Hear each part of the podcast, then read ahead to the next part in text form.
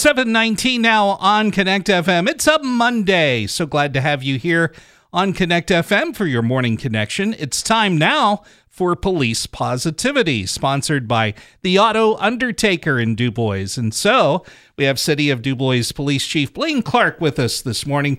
Chief, good morning to you. Good morning. How are you? I'm doing fine. Didn't get blown away on uh, Saturday, but uh, that was a those were some vicious storms that rolled through. But uh, other than that, pretty nice weather here uh, through the weekend mm-hmm. and uh, coming up this week. And uh, the nice weather always means the return of bikers on it, onto the roadways, right? It does. It, I actually seen a few of them this weekend out and about, and they're probably the more hardcore ones than yeah. I would have been. It's still a little bit cold, but, right?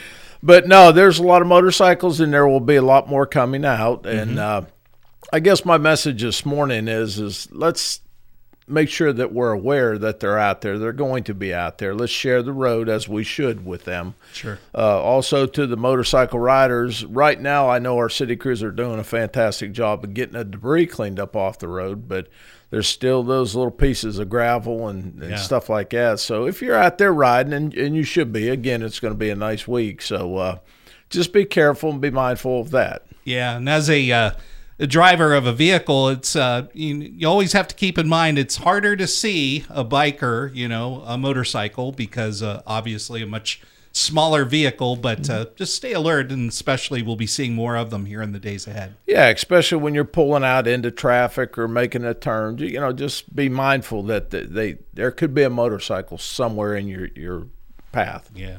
Appreciate that encouragement, Chief. Hope that you have a good day and a great week. Thank you. You too.